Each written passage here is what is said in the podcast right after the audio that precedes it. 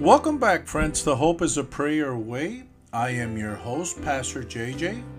And in today's Bible study, we are going to be studying the Gospel of Grace. The Gospel of Grace has been preached for ages, and in most churches where it is declared by the grace of God, or only by the grace of God. We are now under grace and not under the law. But what is grace? Let's define grace. Grace is not getting what we deserve for our actions which we deserve. We are we were all destined to die in our sins from birth, but Christ took that judgment and died on behalf on our behalf to shield us from taking the penalty which we duly deserved. Now, does that mean that by Christ's death we have automatically escaped the death penalty? By no means. By all means, no. After believing and accepting Christ's sacrificial death, through faith, we must take advantage of the grace period to begin a new life in the likeness of Christ and towards purity, righteousness, and holiness by the help of, by the help of the Holy Spirit. I have observed that many Christians see the event of salvation, that is, accepting the Lord Jesus Christ as our personal Savior, to the end, to be the end. And it is not the end, but a beginning of a new life in Christ. And I want to remind fellow believers that the period of grace to build up our faith to Christ likeness has an expiration period after which time comes the judgment. When we forget that the grace of God expires, we falsely continue in our lives of sin or doing the same old things over and over again and expecting that we would be covered by grace. We take to take it we take tend to take advantage of the grace of God and abuse it and do not work on our own character of purity, holiness, and righteousness and looking more like Christ. Now, the Apostle Paul mentions exactly what the purpose, purpose of grace was in Romans 2 when he stated that it is supposed to lead us to repentance. Or do you presume on the riches of his kindness and forbearance and patience, not knowing that God's kindness is meant to lead you to repentance? But because of your hand, because of your heart and impenitent heart, you are storing up wrath for yourselves on the day of wrath when God's righteous judgments will be revealed. And he will render to each one according to his works. To those who by patience and well doing seek for glory and honor and immorality, he will give eternal life. But for those who are self seeking and who do not obey the truth, but obey unrighteousness, there will be the wrath, there will be wrath and fury. There will be tribulation and distress for every human being who does evil, the Jew first, and then also the Greek. But glory and honor and peace for everyone who does good, the Jew first, and also the Greek. For God shows no partiality. And Paul is entreating believers to take advantage of God's grace of salvation to repent fully and wholly from our sinful ways and obey the truths of God that have been provided to us through our faith in Jesus. For when we come to the faith of Christ, we are to seek all truths there is in the Bible and hold on to it steadfastly with our lives. God's grace is His kindness and forbearance and patience that has delayed judgment to us so we can repent and turn to Him. Loving God with all of our hearts, our minds, our soul, and strength and loving our neighbors as ourselves. If we do not take the opportunity of the grace of God and continue to live every day as any day, repeating the same sins and not working towards holiness and Christlikeness, God's judgment will rightfully be visited on us. It will mean that we have taken the sacrificial death of God's Son for granted. If we love God with all of our hearts, minds, and souls and bodies, we will invest our time to read His Word, to know Him, to understand Him, and to hear Him speak to us. We will prioritize Him above everything we have our work, our friends, our television or social media or social events. And we will make him the center of our lives in all that we do, say, or think. And when you are in love with someone, you want to learn all about them. You want to follow them. You want to communicate with them every day and spend quality time with them at all times. That is what our relationship in God has to be if we are to achieve holiness without which we cannot see God. There's all, there's lots to know and understand about God when we read his word for ourselves compared to hearing it being preached by someone once a week. We are chosen and called to be a royal priesthood according to 1 Peter 2 9. So how much more versed must be must we be in the word of God, which is God himself, according to John 1 14. Now, by spending time to study His Word, we will know what He likes and what He detests, and through that, His Spirit works in us to change us, to become more like Him. And God always gives grace for a period, as He did in the days of Noah. And in that day, He gave a period of 120 years for people to repent their ways. And after that grace period ended, God visited His judgment upon the people of the earth through the flood, during which everything perished except Noah and his family of eight persons. Where was God's grace when the floods came and all the people died? Well, God's grace had ended. And then the Lord said, My spirit shall not always strive with man, for that he is also flesh yet his days shall be a hundred and twenty years. This is after the fall in Genesis 6 3.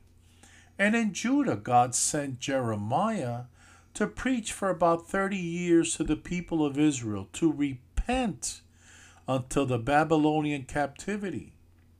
When Nebuchadnezzar invaded Jerusalem in 598 BC, hundreds of thousands of people of God, of God's chosen nation, were destroyed, and the rest not killed, taken far away into captivity in Babylon.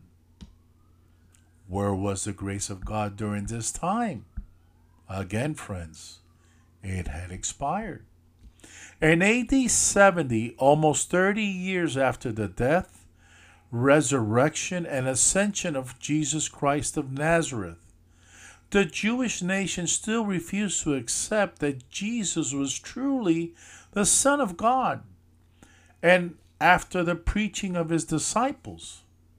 So in AD 70, Rome attacked Jerusalem and destroyed the city and the temple the second time and killed over 1 million of God's chosen people and nation, including mo- mothers, fathers, children, old men, and old women. Well, where was God's grace at that time?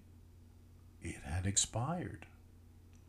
If God did not spare his own people from his wrath, due to their unbelief, their unrepentant heart, and turning back to him, how much more us Gentiles who have received the grace of God these past 2,000 years?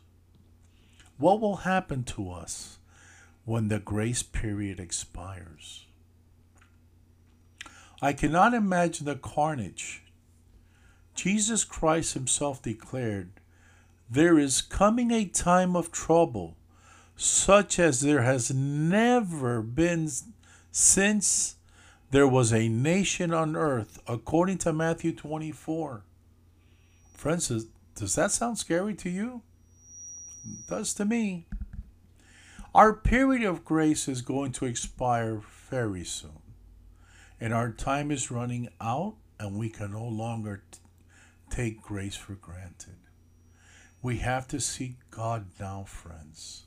Abandon whatever takes us away from our Creator and turn to Him so He cleanses our hearts and minds with His Spirit through His Word. For it says, By our fruits we will, we will know if we have been truly cleansed. Our works will reflect love, peace, joy, patience, kindness, goodness, faithfulness, gentleness, and self control. Remember, friends, those are the fruits of the Spirit. And today, my friends, I welcome you. If you've been thinking about having Christ, or if you've been told that Jesus wants nothing to do with you because of the lifestyle that you lead, because of this or because of that, and that if someone has told you that you are going to hell because of your sins, I remind you, friends, that Moses committed murder. And God not only forgave him, but God used him as one of the main principals. He was the lawgiver in the Old Testament. So, I tell you, friends, that He wants to be a part of your life. And as we just finished reading and studying today, His grace at some point will end and the judgment will begin. When is that going to happen? I don't know. Not even the angels that are in heaven know when that's going to happen. And as I tell all my Bible students, I share this with you. I would like for you to picture in your mind you extending your hand to greet someone, and that person just passes on by. Now I want you to picture Jesus extending his hand out to you for days, months, and years, and you've just walked on by for one reason or another. And how do you think that made him feel? But lucky for us, our Lord isn't waiting to bash you over the head. He's not ready, uh, waiting to pounce on you. No, friends. He died for you. He died for me. He died for all of us to give us forgiveness of our sins, to be able to share paradise and eternal life with Him in heaven. But Christianity is a relationship. And while He extends His hand out to you, He's waiting for you to take His hand back. Because that's what a relationship is. Amen? I'm going to say a prayer. And if you would like to accept Jesus today as your Lord and Savior, I would ask you to please follow along. Lord Jesus, I come before your throne this day, Father, I take your hand. I ask you for forgiveness of all of my sins. I ask you to be my Lord and my Savior. I thank you for the sacrifice that you made for me on Calvary, Lord. I want you to be my God. I want you to be my Savior. I want to spend eternity in heaven with you, with the Father and the Holy Spirit. And Father, you know where I am in life right now, and you know that I need you. Please, Lord, help me. Help me where I am right now. Talk to me. Guide me, Lord.